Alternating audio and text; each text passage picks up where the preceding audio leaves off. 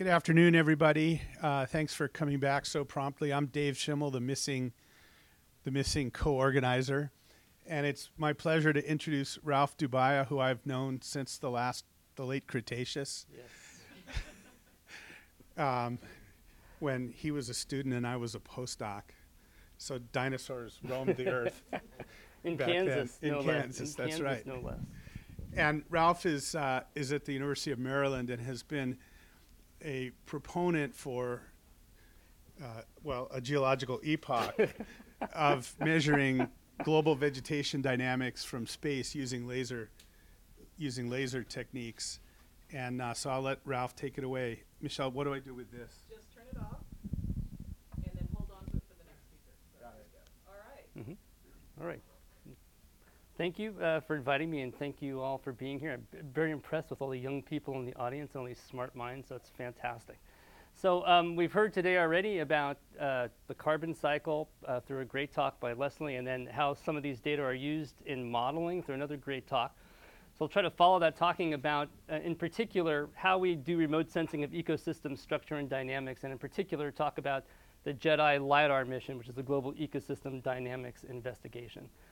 So there's uh, the importance of ecosystem structure is, is large. It's a key element of the Earth system, and it's important for carbon and nutrient cycling, for habitat quality, for looking at forest health and productivity. Uh, it's clearly used in fire modeling, for hydrological cy- cycling in many ways, and certainly for policy needs going forward.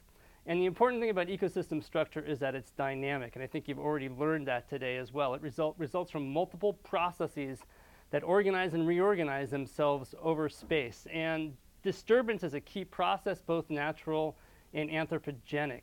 And so we, that we have this development of structure that spans many temporal and spatial scales.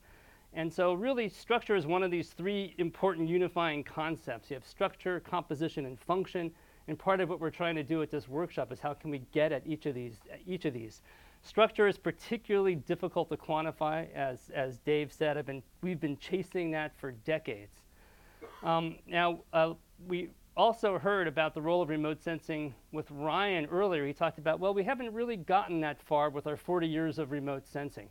Um, it hasn't provided the needed 3D structure of forests. It's been dominated by passive optical sensors, which have been great for getting us land cover, some aspects of phenology and disturbance, but what I call heroic efforts have fallen short. And this is primarily because of basic physical limitations of, optical re- of passive optical remote sensing. The good news is that we're entering this fantastic new era of active remote sensing, which is going to be dominated by radar and LiDAR approaches. Missions such as GEDI, the ICESat-2 mission, the already in orbit star, uh, interferometric SAR mission, Tandem X, as well as NASA's own NISAR mission, and the ESA P-band biomass mission. So we're entering this great new era that you as young people will all be able to take advantage of. So what I'll do today is not talk just about GEDI, but first give you a brief overview of ecosystem structure and why it's important, and then I'll talk about the specifics of the mission. So what is ecosystem structure? Well, there is a whole slew of ecological definitions. Here's one, a set of functional elements of ecosystems that contain the spatial location of each component, biotic and abiotic, and the relationships between them. Is that a good definition? It's as good as any definition. Our focus in all of this is really to, to quantify the spatial and the vertical structure of forest canopy elements and the variables that get derived from these elements, whether it's leaf area index or its foliar profiles or its biomass. Now, one way we can conceive of this in terms of the role of canopy structure is through a, a, cartoon such as this. On one side, we have the vertical and spatial structure, then we have ecosystem function, and we have composition and flor- floristics, so three legs of a stool, so to speak. And together, these three things might be what you would call, let's say, habitat or something, and it might help determine biogeochemical status. But what happens through time is that all of these change through time. They lead to habitat heterogeneity naturally, as well as we have human impacts and climate impacts that both af- that affect all three of these. And so um, these in turn feed back into habitat heterogeneity. And in the end, what we're interested though is relating all of this to habitat quality and biodiversity, to carbon cycling, biogeochemical fluxes, as well as other ecosystem services that we may be interested in, and those are, those are many indeed. Some of the desired structures we want to try to measure, if you were to ask an ecologist, in terms of ecosystem structure are shown here.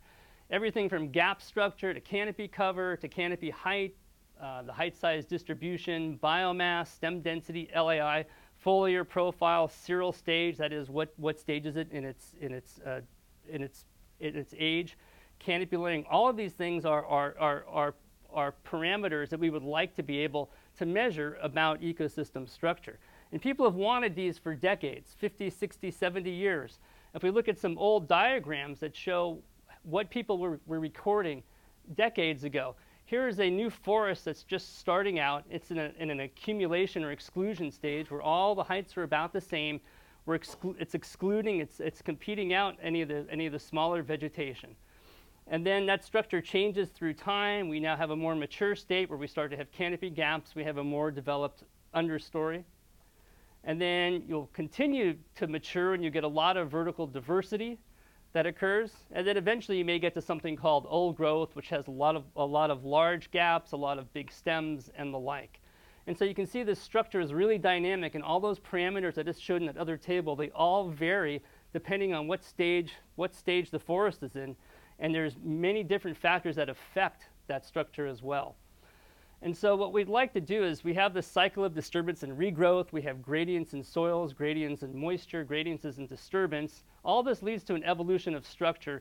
And the best way to get at that structure from space is through active remote sensing. Hence, enter GEDI, LIDAR, we'll have the drum roll, um, the Global Ecosystem, th thank you very much. The uh, Global Ecosystem Dynamics Investigation.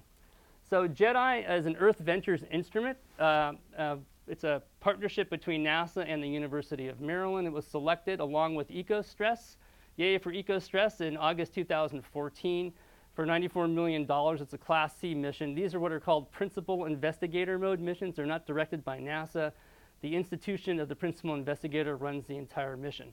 What GEDI is, is a multi-beam waveform LiDAR instrument, and Goddard is building that instrument, and we will be deployed on the International Space Station in 2018, hopefully not too much behind uh, EcoStress and OCO3. So in terms of the missions, we have three major questions that we're trying to answer in this mission. And these are related to what we've been talking about earlier today. The first is what is the, what is the carbon balance of the Earth's forest? To answer that question, we're going to quantify forest biomass, what's really there today, the carbon that's really in the forests as we speak, as well as we'd like to be able to answer something about the net balance between disturbance and recovery that's taken place in the last 20 or 30 years. Um, the second question is how will the land surface mitigate atmospheric CO2 in the future? This was raised by Leslie earlier today as well. To do that, we would like to apply some of these data into an ecosystem model to talk about carbon sequestration potential going into the future. And lastly, we haven't talked about this today yet. Um, structure is very important for habitat quality, biodiversity, species richness, and distribution. And so we also want to be able to speak about how that structure affects habitat quality and biodiversity. We're going to answer that question by quantifying the vertical structure and its relationship to biodiversity. Uh, you've already seen this cartoon. This is now becoming iconic, maybe in a good way or in a bad way, I'm not sure, but you see this diagram everywhere now. The, since Leslie already explained this diagram, we're going to, GEDI is focused on this piece here, which is quantifying how much biomass is there uh, in terms of the land sink and also taking a guess at how much we've lost in terms of disturbance in the net balance. And to answer these questions again that we've spoken about already today, which is what's the true magnitude of terrestrial sequestration emissions, how is the sequestration going to change through time, where are these terrestrial carbon sinks located, and to resolve key uncertainties about this, we need to have information, improved information on the current status of carbon stocks and what the impact of forest loss loss and regrowth has been through time. And so that, that is where we have, why we have these two objectives here. Now, in terms of modeling the future, as an example, the U.S. Forest Service estimates that about 15% of U.S. industrial emissions in the last century were absorbed by forests in the United States. They attribute that mainly to land use change, at the turn of the last century, uh, we had a lot of agricultural field, agricultural lands, those were abandoned, and those lands uh, were, were filled up with trees essentially, and so we had a carbon sink that was going on on this abandoned agricultural land. And so the question becomes, well, what's going to happen in the future? Is the, are these forest lands, if they really were the sink, are they going to continue to be a sink? And so one way we can look at that, we'd be able to answer that question is by modeling it. And so we can use an ecosystem model to try to do that. It'll provide a means for us addressing important policy questions about, and science questions about the ability of the land surface to sequester carbon in the future. Here's an example from the carbon monitoring system that Josh mentioned before. This is running the ecosystem demography model, which is initialized with canopy heights over all of Maryland. And uh, this shows what the sequestration potential would be if you just let any place that could grow a tree grow a tree. So for example, there's a large sequestration potential, could suck a lot of carbon out of the atmosphere in this area here, which is the eastern shore because it's mainly agricultural lands. But we're not going to do that to, to good agricultural lands. We're not going to do that to soccer fields. We're not going to plant trees everywhere. But by having a model that can be initialized with height data, we can ask these what if questions. And we, we should be able to do this globally between 50 degrees north and south with data that we get from GEDI.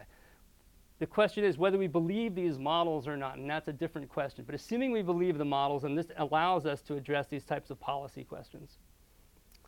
Lastly, in terms of habitat structure and biodiversity, we know the gross controls on biodiversity are, are, mainly related to climate, but as we look at finer scales, it's becoming increasingly, increasingly clear that it's the vertical structure of forests that is, plays a key determinant in terms of species, in terms of habitat quality and species richness and abundance, because animals, birds, other organisms occupy different niches uh, within the vertical forest, within the forest. Now, we don't have good data globally on this vertical structure, and that is what the problem is. However, it's been known for, for many years now. This is an old diagram from MacArthur. These are foliar profiles, so this is height, and this is the amount of leaf material at any profile. Uh, MacArthur went and looked at all these leaf profiles and related them to, uh, to bird species diversity as well as to plant species diversity and was able to find relationships between these profiles and diversity. Now, what the GEDI mission will give us and what LIDAR can give us, LIDAR can give us these foliar profiles directly from space. And so we now have the ability to be able to get these profiles and relate them to biodiversity data over vast areas, which we haven't been able to do. And so that gets us to the fourth objective of our mission, which is to look at, to look at this structure and how it's related to biodiversity. Okay, that's the introduction of this part, the background on it. In terms of the instrument, it's a laser altimeter. Uh, LiDAR stands for light detection and ranging. Um, this is what the instrument looks like. It has three lasers, laser transmitters that fire laser beams towards the surface, and then a telescope collects it. The telescope is actually 0.8 meters. It's not an optical telescope. It's made out of beryllium, um, which is very hard to work with. But we have things such as star trackers and GPS, and we have the ability to rotate side to side so that we can get rid of gaps and things like that. And if you're not familiar with LiDAR measurements, um, the sole GEDI observable is the LiDAR waveform. This is the only thing that this instrument measures. And the only thing it returns is a waveform. And so we drop, uh, uh, we, we fire a, a near-infrared laser beam towards the surface. By the time it gets to the surface, it's about 25 meters across. And what we get back is this waveform where the amplitude is a function of how many leaves and branches there are at any particular height. We also get a last Gaussian ping off of the ground. And so once we find the ground and we find the top of the waveform, we can immediately see how tall the canopy is. We can also accumulate energy, take the integral of this waveform like this. So you get a you, you integrate this, you'll get a cumulative return, and we get these internal metrics that have become very popular. Uh, this is called relative height 25. This is the height at which 25% of the energy is below that point. This is the height of median energy, 50%, 75, and the like. So we can create many, many metrics like these from LiDAR. And when you put them together along track, you would see something like this. Each one of these colored bars is a waveform where it's darker green, there's more canopy material. Where it's lighter green, there's less canopy material. So you'll see the top of the canopy, subcanopy airspace, you get the topography below it. Now, we can derive all of these things from a LiDAR waveform. Some of these things we can derive directly. What I mean by directly is that it's either a measurement or there's a physical equation that takes the measurement and turns it into the thing you want. Things such as, for example, a good uh, a canopy height, topography, um, leaf area index. But then there's other things that we're interested in, such as biomass or carbon content, which, you have, to be, which have to be modeled. By modeled, what we mean is these are generally statistical relationships or they're empirical in some way. And so as an example, here's an example of a direct, a direct retrieval from a waveform. Um, this is looking at LAI, and what we've done in this case is we've put these towers, these movable towers, this is in La Selva, Costa Rica, and as a tower is built, all the leaf material is cut and measured. And we compare that to what a LiDAR sees, and that's shown over here on these plots as a function of height here. This is the canopy height, and this is the LAI. The red lines are an airborne simulator called LVIS, and the black lines are what we saw from the destructive sampling. And this is, again, not empirical. This is using an equation directly from the waveform, and you have the ability to derive that. Now, that's in contrast to biomass. The way we get biomass is by deriving empirical equations. And so, for example, we might start with one metric. Let's say it's RH25. That would show this relationship here. So this is RH25 and this is biomass. So biomass has some relationship to RH25. Then we could look at another LiDAR metric, RH50. It gives us this relationship here. And then we could have another, we could look at another metric, uh, RH75, and then we could look at just looking at canopy height might give us this.